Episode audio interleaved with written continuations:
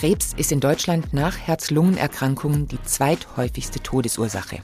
Es gibt über 100 verschiedene Krebsformen und jedes Jahr erkranken in Deutschland knapp 500.000 Menschen an einer davon. Kein schönes Thema, aber ein wichtiges. Denn auch wenn die Medizin in den letzten Jahrzehnten fantastische Fortschritte in den Behandlungsmöglichkeiten gemacht hat, es gibt immer noch einige Krebsarten, für die es so gut wie keine Chance auf Heilung gibt. Eine davon sind Pankreaskarzinome, also Bauchspeicheldrüsenkrebs, und daran forschen meine heutigen Gäste, die Professorin Dr. Silke Herdeis und Professor Dr. Tia Aung. Herzlich willkommen an Sie beide, schön, dass Sie da sind und herzlich willkommen an euch, liebe Hörerinnen und Hörer, zu einer neuen Folge vom Gasthörer, dem Wissenschaftspodcast der Uni Regensburg. Ich bin Katharina Herkommer und ich freue mich, dass ihr dabei seid. Gasthörer.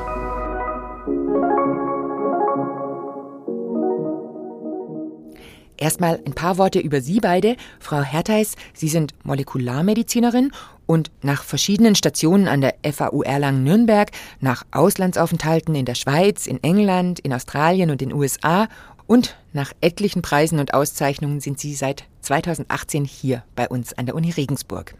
Sie sind Professorin für molekulare und zelluläre Anatomie in der Fakultät für Biologie und vorklinische Medizin und dort in der vorklinischen Medizin sind Sie auch Studiendekanin, also zuständig für die Lehre.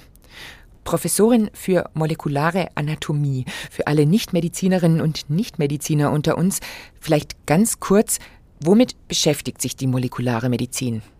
Genau, also ich bin ja am Lehrstuhl für molekulare und zelluläre Anatomie und wir beschäftigen uns eben neben der Lehre, wo wir hauptsächlich vorklinische Studierende unterrichten, also vom ersten bis zum vierten Semester, bevor die zu ihrem Physikum kommen, beschäftigen wir uns in der Forschung mit molekularen Mechanismen von Krankheitsentstehungen. Und die Anatomie spielt natürlich immer eine Rolle, wenn man sich auch mit Erkrankungen beschäftigt. Und hier haben wir eben interdisziplinäre Projekte im medizinischen Grundlagenbereich und auch vor allem mit Fokus auf translationale Tumor- und Nierenforschung und um Bauchspeicheldrüsenkrebs geht es ja heute auch. Aber grundsätzlich geht es in der molekularen Medizin also um Grundlagen zu Krankheiten. Habe ich das mhm, richtig mhm. verstanden? Super. Kommen wir zu Ihnen, Herr Aung. Sie sind Professor an der Technischen Hochschule in Deggendorf, leiten dort den Studiengang Physician Assistant und das Lern- und Transferzentrum. Gleichzeitig sind Sie auch noch hier bei uns an der Uni Regensburg und zwar im selben Institut wie Frau Professorin Hertheis, also in der molekularen und zellulären Anatomie. Sie sind außerdem praktizierender Arzt, und zwar Oberarzt für plastische und ästhetische Chirurgie am Caritas Krankenhaus St. Joseph, das ist ja auch Kooperations- und Lehrkrankenhaus der Uni Regensburg, und außerdem Leiter der plastischen und ästhetischen Lymphchirurgie an den Kliniken Niederbayern und Nordoberpfalz. Das ist extrem viel. Wie machen Sie das alles gleichzeitig? Mit viel wenig Schlaf. ja, ich glaube, man fühlt sich darin auch berufen. Also wenn man das als Beruf betrachtet, dann wird das irgendwann anstrengend.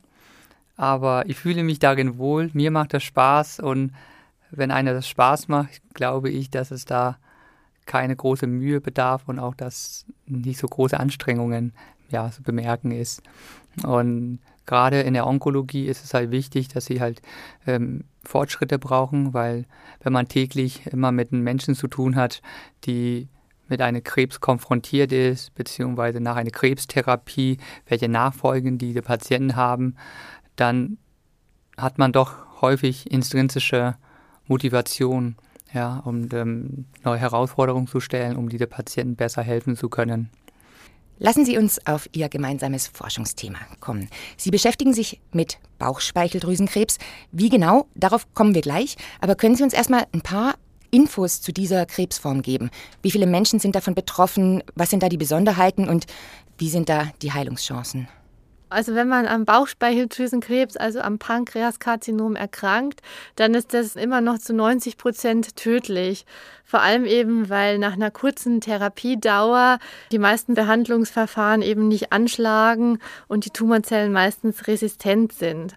Und das ist so Zahlen von 2020 ungefähr, sind 400.000 Patienten weltweit mit der Erstdiagnose eines Pankreaskarzinoms eben diagnostiziert worden.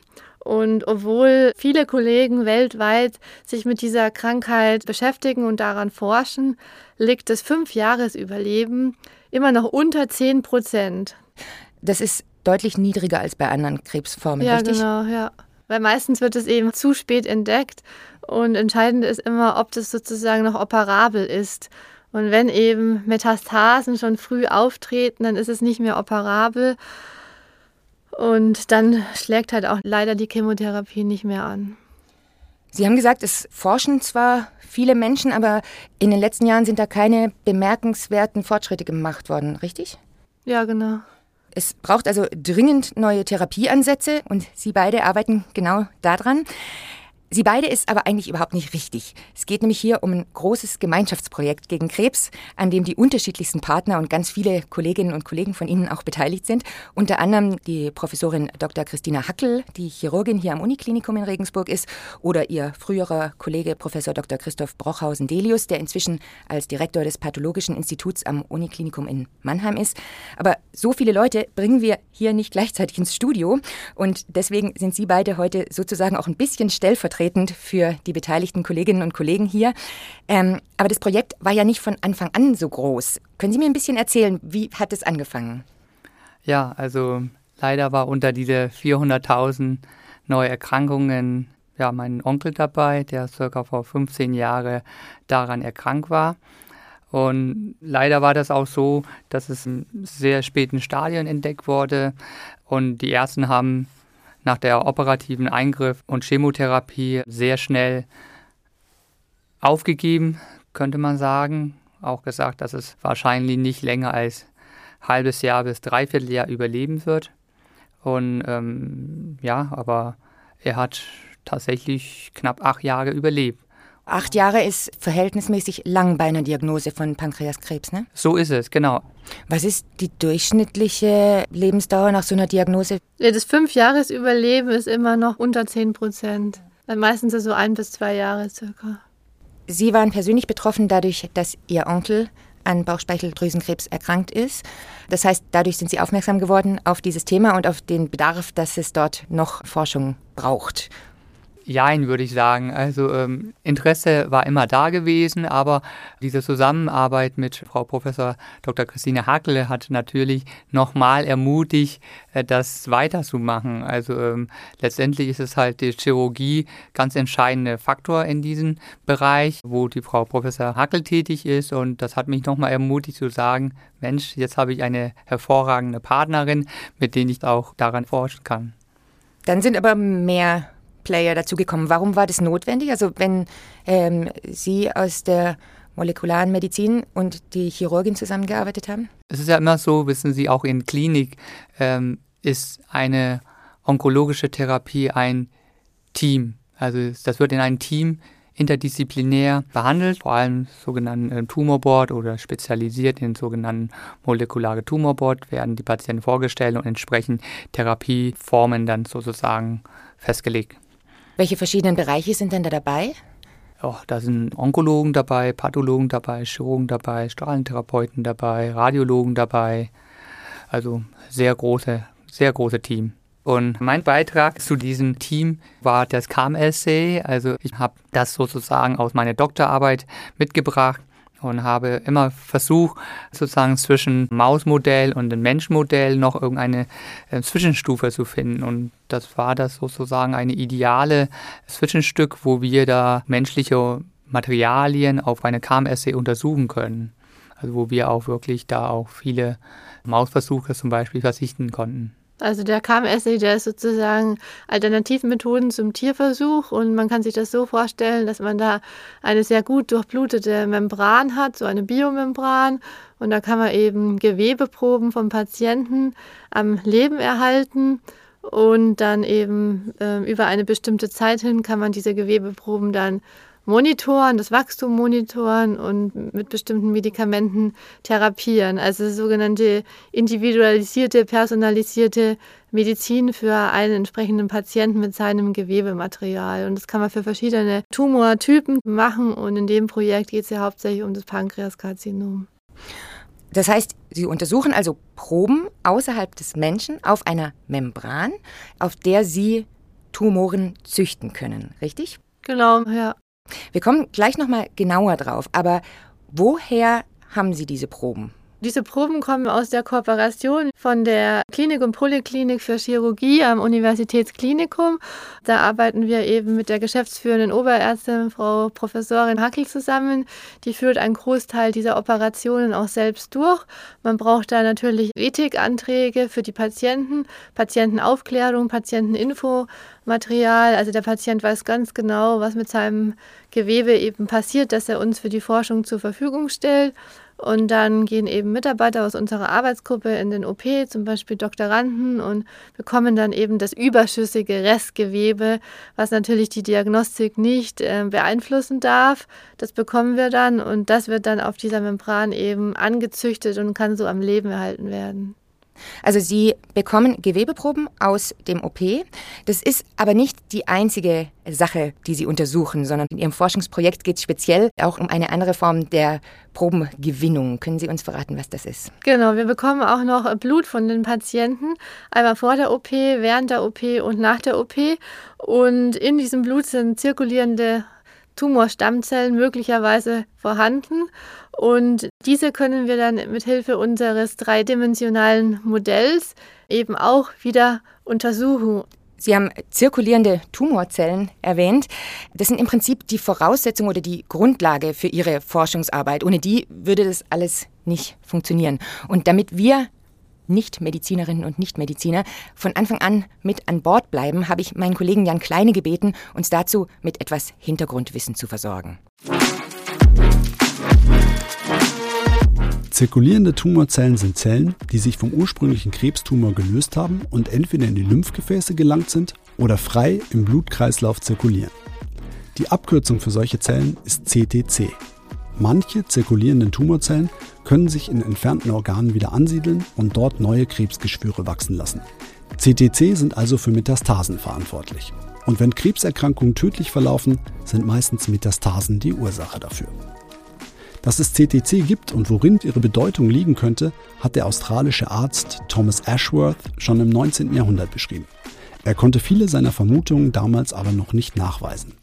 In der modernen Krebsforschung bekam CTC ab Mitte der 1990er Jahre wieder neue Aufmerksamkeit. Damals gelang der Beweis, dass CTC Klone des ursprünglichen Tumors sind und dass sie schon sehr früh im Krankheitsverlauf im Blut auftauchen. Heute kann man CTC also im Blut nachweisen und man kann sie untersuchen. Dadurch können Ärztinnen und Ärzte Prognosen über den Krankheitsverlauf erstellen. Je mehr CTC im Blut sind, desto wahrscheinlicher ist es zum Beispiel, dass der Krebs bald streut oder schon gestreut hat. Aber CTC sind nicht nur Marker für den Fortschritt einer Krebserkrankung. In den letzten Jahren rückt ihre Bedeutung auch für die Behandlung von Tumoren immer mehr in den Fokus. Denn wenn Ärztinnen und Ärzte CTC früh im Blut entdecken, können sie versuchen, anhand dieser Tumorzellen eine möglichst geeignete Behandlungsmethode zu finden. Das revolutioniert die Krebsbehandlung gleich auf mehreren Ebenen. Den Erkrankten bleiben im besten Fall belastende, aber wirkungslose Therapiemaßnahmen erspart. Gleichzeitig verlieren die Betroffenen im Kampf gegen den Krebs weniger kostbare Zeit mit unwirksamen Medikamenten und Behandlungen. Weil unpassende Therapien von vornherein wegfallen, sind CTCs schließlich für das Gesundheitssystem auch in finanzieller Hinsicht ein Bereich, in dem sich die Forschung mehr als lohnt.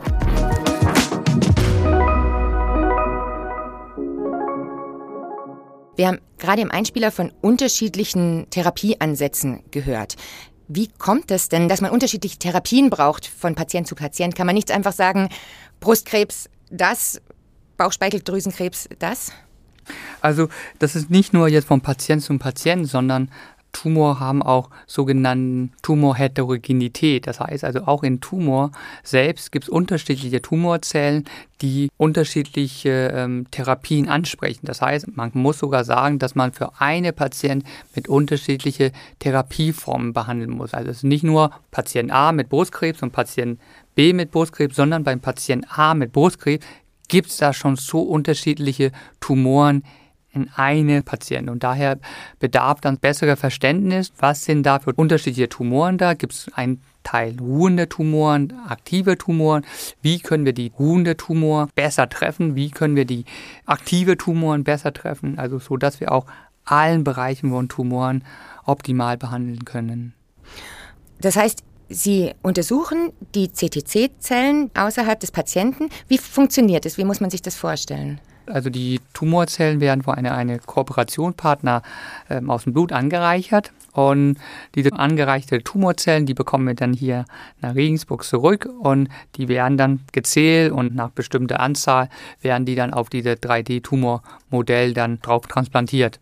Und erstaunlicherweise ist das so, dass aus diese Tumorzellen auch eine ja, wie eine Primärtumor entwickelt. Das heißt, das, was Sie gerade aus dem OP entfernt haben und das, was Sie gerade aus dem Blut bekommen haben, dass sie morphologisch sehr ähnliche Strukturen aufzeigen. Das war schon für uns sehr interessante Erfahrung gewesen. Also Sie können ein Krebsgeschwür außerhalb des Körpers züchten, das dem innerhalb des Patienten sehr stark ähnelt. So ist es. Also nicht nur praktisch dieses Schnitt kleine Stück aus dem OP, sondern auch die Zellen, was aus dem Blut herauskam, auch diese zeigen sehr ähnliche Strukturen wie Bauchspeicheldrüse. Und Sie haben vorher gesagt, das wiederholen wir vielleicht noch mal ganz kurz, dass das dadurch funktioniert, dass es auf einer Membran angebracht ist und man das dann über einen längeren Zeitraum beobachten kann. Was machen Sie dann über diesen Zeitraum hinweg mit diesem 3D-Modell? Genau, man kann eben circa eine Woche das Gewebe darauf anwachsen lassen. Man kann das Gewebe therapieren, also verschiedene Chemotherapeutika, medikamentöse Substanzen darauf testen, um die Effekte eben auf das Tumorwachstum zu untersuchen. Im besten Fall findet man natürlich ein Chemotherapeutikum, was das Tumorwachstum hemmt. Man kann das Wachstum jeden Tag sozusagen in diesem Modell auch live beobachten, reinschauen. Man kann Fotos damit machen, man kann andere mikroskopische Aufnahmen damit machen. Also es sind nur ein paar Beispiele genannt, aber am Ende zählt sozusagen immer dann das histopathologische Ergebnis, um auch eine Aussage für den Patienten treffen zu können sind da von seinen Tumorsphären, also das sind diese, diese kugeligen Strukturen, die eben aus dem Blut sozusagen aus den zirkulierenden Tumorzellen gewachsen sind, ähm, sieht man da auch wieder die Morphologie eines Pankreaskarzinoms, was für den Patienten dann natürlich eher mit schlechter Prognose einhergeht. Also nicht nur das, sondern auch, es ist ja entscheidend zu sehen, wird der Tumor kleiner, wird der Tumor größer, werden die Gefäße um Tumor herum kleiner oder größer oder weniger oder mehr.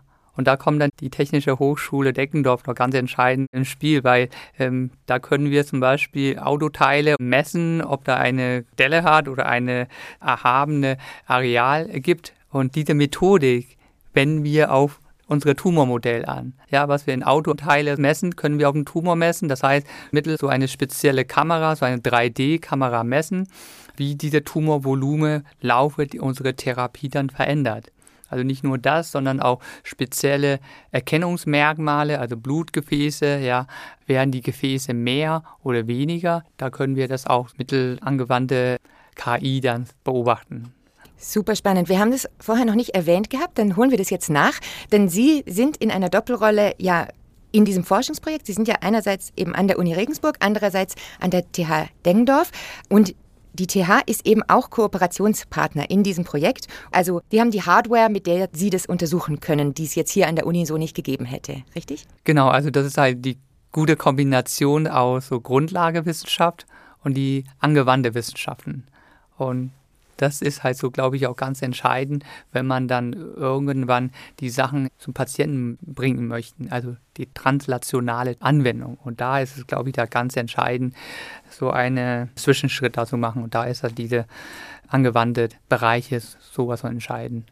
Also die translationale Forschung, wenn ich das richtig verstanden habe, ich habe ja versucht, mich so gut es geht einzulesen, dann geht es darum, die Wissenschaft dann auch in die Praxis umzusetzen und dort die Verknüpfung zu schaffen. Ist das die richtige Übersetzung von diesem Begriff? Genau, also das heißt, das, was wir im Labor machen, wollen wir auch, dass irgendwann dass unsere Patienten davon profitieren und wir wollen das aus Labor zu unseren Patienten bringen.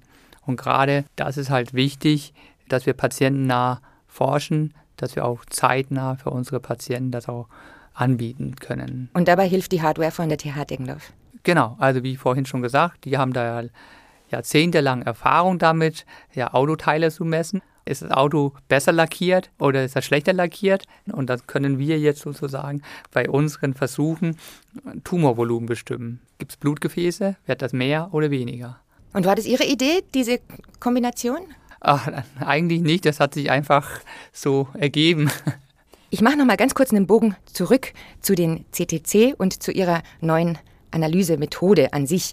Denn wenn Sie CTC im Blut untersuchen, beziehungsweise außerhalb des Körpers diese Tumormodelle züchten können. Wir haben gerade vorher schon gesagt, es gibt die Vorteile, dass man die verschiedenen Therapieansätze besser beobachten kann. Gibt es noch weitere Vorteile? Ja, natürlich für den Patienten ist es halt ein großer Vorteil im Vergleich zu einer Biopsie, wenn er sich sozusagen wieder einen Eingriff unterziehen muss. Wir brauchen einfach eine normale Blutabnahme und das kann man auch dann etliche Tage nach der OP über einen größeren Verlauf, dass diese Patienten auch dann 100 oder 300 Tage nach der OP einfach auch bei entsprechenden Kollegen in Niederbayern, wo die Nachsorge eben erfolgt, dass sie dort eben diese Blutabnahme durchführen. Und da gibt es auch schon Kooperationen mit ein paar Kliniken in Niederbayern. Und dann kriegen wir eben diese Blutprobe geschickt und dann können wir wieder unsere Analysen entsprechend machen. Also das heißt, Einerseits kann es dezentraler passieren und andererseits werden die Leute nicht nochmal geschwächt dadurch, dass sie nochmal ja. einen zusätzlichen Eingriff haben oder so.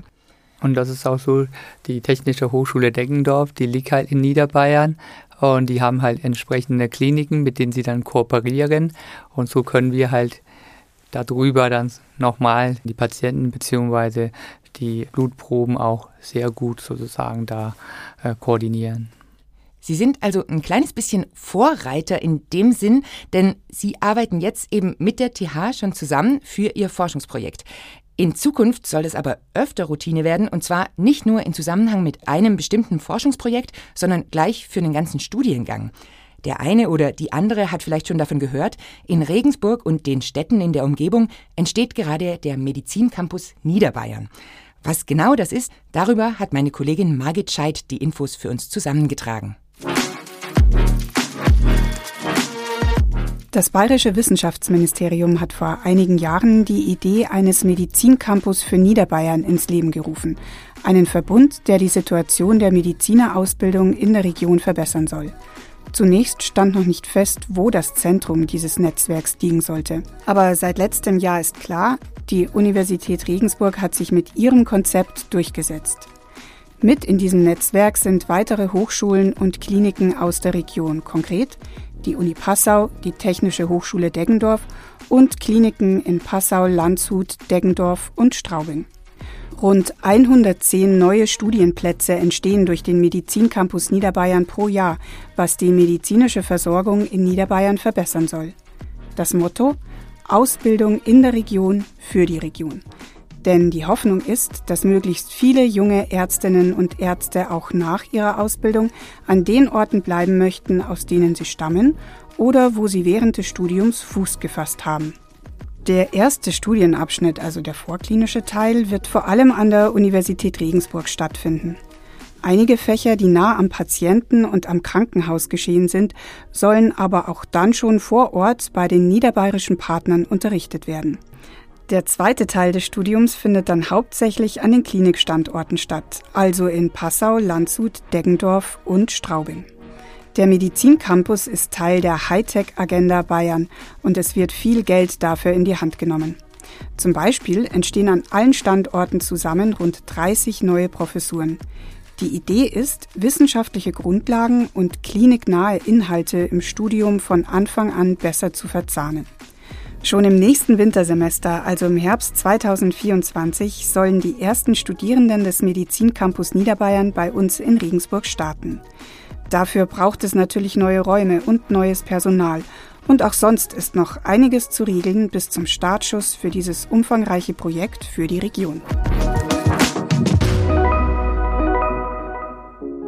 Ich habe am Anfang in Ihrer Vorstellung ja schon erwähnt, Sie, Frau Hertheis, sind im Moment schon für die Lehre im vorklinischen Medizinstudium verantwortlich. Und Sie, Herr Ung, haben wir jetzt schon öfter gehört, Sie arbeiten eben an der Uni und an der TH in Deggendorf. Das heißt, Sie beide sind sicher auch sehr umfangreich in dieses ganze Projekt und in diesen Prozess vom Medizincampus Niederbayern eingebunden. Ist es spannend für Sie? Für mich ist es auf jeden Fall sehr spannend, das zu beobachten, wie sich jetzt von Regensburg aus in Niederbayern jetzt alles entwickelt, ja, wie sich die Kooperationspartner von der Technischen Hochschule in Deckendorf diese Projekt wirklich aktiv fördern. Und es ist auch so, dass es, ähm, wie soll ich sagen, das ist Spirit von Niederbayern. Sie sind lokal von Niederbayern für Niederbayern, dass sie schon da sehr viel für ihre Bevölkerung auch tun. Und Frau Herters, wie schätzen Sie die Chancen ein? Also ist es wirklich so ein Projekt für die Zukunft? Haben Sie im Gefühl, dass es wirklich das bringt, was die Politik sich da wünscht? Ja, das ist auf jeden Fall ein großer Schritt, dass sich die Uni Regensburg hier gegenüber auch der TU München durchgesetzt hat in diesem Prozess. Und ja, wir haben natürlich viel mehr Studierende jetzt dann 110 pro Jahr, die zusätzlich zu unseren bereits laufenden Medizinstudenten eben noch dazukommen. Es wird natürlich auch eine Herausforderung in der Lehre, aber vor allem eben für die ländlichen Regionen in Niederbayern ist es schon eine große Chance, dass sich die Studierenden, die sich dann für den Medizincampus Niederbayern auch bewerben und immatrikulieren, dass die, wenn sie vor allem aus der Region eben kommen, auch ihrer Region wieder was zurückgeben können, um die Gesundheitsversorgung in diesem Bereich zu verbessern. Aber es soll jetzt keine Verpflichtung geben, dann da zu bleiben wie bei der Landarztquote oder sowas. Also wenn man sich da einschreibt, hat man jetzt nicht sich für immer und ewig nach Niederbayern verschrieben, oder? Nee, das glaube ich nicht. Also nicht nur das, sondern wir haben ja jetzt von der Technischen Hochschule Deckendorf demnächst Kooperation mit Boston University, also wo wir auch wirklich Studenten hinschicken, sozusagen über den Tellerrand schauen. Also es ist definitiv nicht nur in Niederbayern, was bleiben wird, sondern dass wir auch unsere Studenten aus Niederbayern um die Welt schicken ja, auch andere Medizin kennenzulernen, einfach den Horizont zu erweitern. Das ist ja auch für uns enorm wichtig. Davon profitieren auch die lokoregionale Gesundheitssystem, ja, wenn die Studenten mit ganz anderen Perspektiven zurückkommen. Das ist mit viel Aufwand verbunden, diese ganzen Kooperationen. Das sind ja wirklich ganz neue Strukturen, die da geschaffen werden müssen. Und das ist wirklich organisatorisch nicht ganz unkompliziert. Helfen da die Erfahrungen, die Sie in Ihrem Forschungsprojekt vielleicht schon gemacht haben, ein bisschen? Also, weil Sie jetzt da schon kooperiert haben, waren Sie da schon Vorreiter?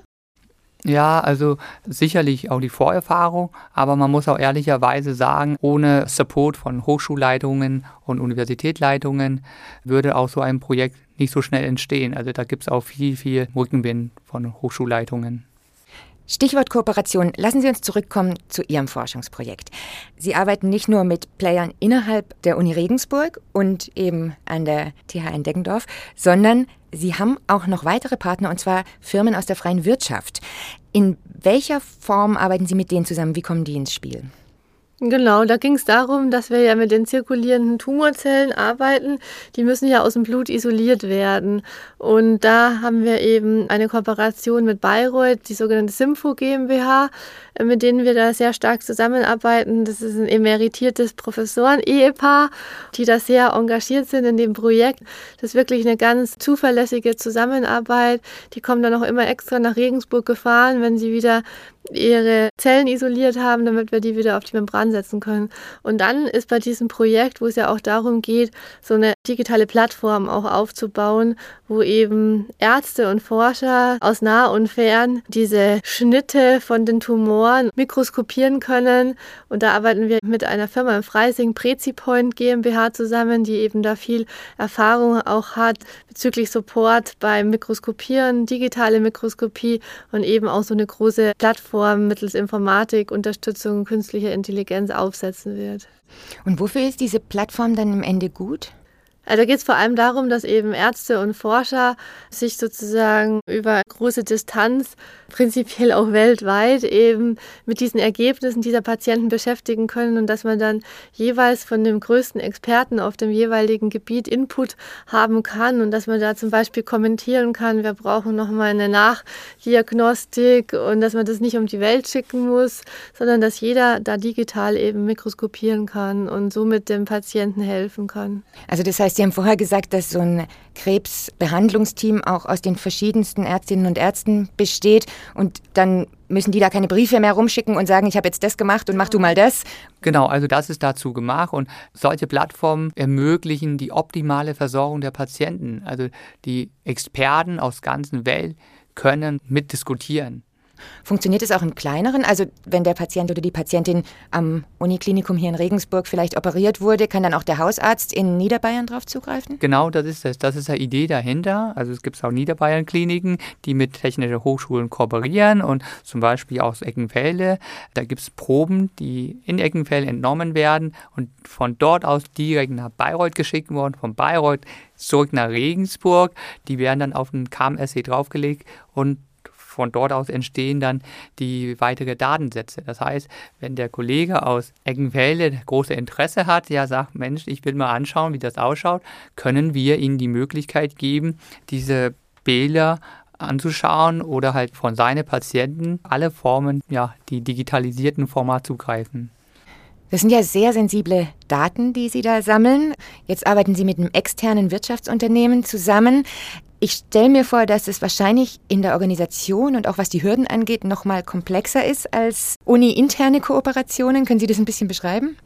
Ja, genau, da gibt es natürlich auch erst einmal Beteiligung von der Rechtsabteilung, von der Uni und von den Firmen. Wir haben eine Kooperationsvereinbarung, also die hat schon etliche Wochen und Monate gedauert, bis da jeder äh, Vertragspartner eben einverstanden ist mit entsprechenden Formulierungen. Aber da ist das alles geregelt und dieses Projekt wird ja vom Bundesministerium für Wirtschaft und Klimaschutz auch finanziert und da bekommen eben die entsprechenden Partner auch die entsprechenden Drittmittelförderungen und über diesen Drittmittelantrag werden da auch nochmal bestimmte Pflichten und Rechte ja auch festgelegt. Lassen Sie uns ein letztes Mal zurück zu Ihrem Forschungsprojekt kommen. Sie forschen ja am Pankreaskarzinom, aber das, was Sie jetzt machen mit diesen 3D-Modellen, mit dem Züchten vom Tumor außerhalb des Körpers, das funktioniert im Prinzip mit allen Tumorzellen. Das ist jetzt nicht speziell was nur für Bauchspeicheldrüsenkrebs, oder? Es funktioniert nicht mit allen Tumorarten. Es gibt tatsächlich Tumoren, die man in dem Modell nicht untersuchen kann. Also es kommt natürlich immer auch auf die Aggressivität des Tumors an. Also wir in unserem Labor haben noch einen Fokus auf Sarkome und da wir ja in Regensburg hier einen großen Nierenforschungsschwerpunkt haben und auch seit Januar wieder ein genehmigtes Transregio-DFG-Projekt mit der Uni Erlangen zusammen und wir jetzt viel mit Tumoren gemacht haben, hatten wir uns dann mal überlegt, ja, wie schaut es denn aus mit Nierengewebe? Und wir beschäftigen uns vor allem mit sogenannten Nierenzysten, also das sind flüssigkeitsgefüllte Ballons sozusagen. Da wachsen die Nieren vier bis fünfmal so groß wie eine normale Niere und die verdrängen dann das umgebende Gewebe. Und auch da konnten wir es erstmals sozusagen zeigen, dass man auch Nierenzystengewebe auf dem Modell vital halten kann. Und auch da wollen wir eben verschiedene Therapiemöglichkeiten testen, um vor allem Patienten, die an der sogenannten polyzystischen Nierenerkrankung leiden, helfen zu können. Ihr Projekt läuft ja bis 2025, also die Projektförderung erstmal. Sie haben mir im Vorgespräch gesagt, dass es danach noch sehr viel länger dauern kann, bis die Ergebnisse wirklich in der Praxis und beim Patienten ankommen. Es ist also ein langwieriger Prozess. Wie gehen Sie damit um? Wie halten Sie sich selbst bei der Stange? Also ich kann von meiner Seite aus sagen, wie am Anfang, also mir macht das Spaß im Forschen. Ähm, mir macht auch Spaß, Art zu sein. Diese Kombination, wenn Sie täglich mit den Tumorpatienten konfrontiert sind und sehen, dass da immer noch enorme Therapiebedarf besteht, dann motiviert das schon eine, äh, neue mögliche Therapieformen auszutesten. Also das ist schon auch dieser intrinsische Faktor, was einen motiviert, die Forschung weiter fortzusetzen. Ja, wir hatten ja in letzter Zeit auch ein paar Pressemitteilungen zu dem Projekt und es ist schon immer interessant zu sehen, dass dann Leute aus Norddeutschland einen kontaktieren, auch Kollegen, Ärzte, die eben auch an Pankreaskarzinom erkrankt sind, die diese Mitteilung zum Beispiel im Deutschen Ärzteblatt gelesen haben und da sozusagen um Rat bei uns suchen, ob sie an dieser Forschung, an dieser Studie eben teilnehmen können. Und naja, das große Ziel ist halt, dass man wirklich natürlich längerfristig da etwas Gutes für die Patienten tun kann, die an Bauchspeicheldrüsenkrebs erkrankt sind. Also es geht wirklich darum, dass unser Modell eine Brücke zwischen Grundlagenforschung und Klinik ist, um dem Patienten eine individualisierte Therapieempfehlung geben zu können. Ich wünsche Ihnen ganz viel Erfolg weiter bei Ihren Forschungen. Frau Professorin Herdeis, Herr Professor Aung, ganz herzlichen Dank, dass Sie heute hier bei mir im Studio waren und uns an Ihrer spannenden und so wichtigen Arbeit haben teilhaben lassen. Ich hoffe, es hat Ihnen Spaß gemacht und wenn es euch da draußen unter den Kopfhörern und vor den Lautsprechern gefallen hat, abonniert den Gasthörer doch einfach und sagt es auch gerne weiter. Ich bin Katharina Herkommer und ich freue mich auf die nächste Folge mit einem weiteren spannenden Gast und seiner oder ihrer Forschung hier an der Uni Regensburg. Bis dahin, tschüss, liebe Gasthörerinnen und Gasthörer.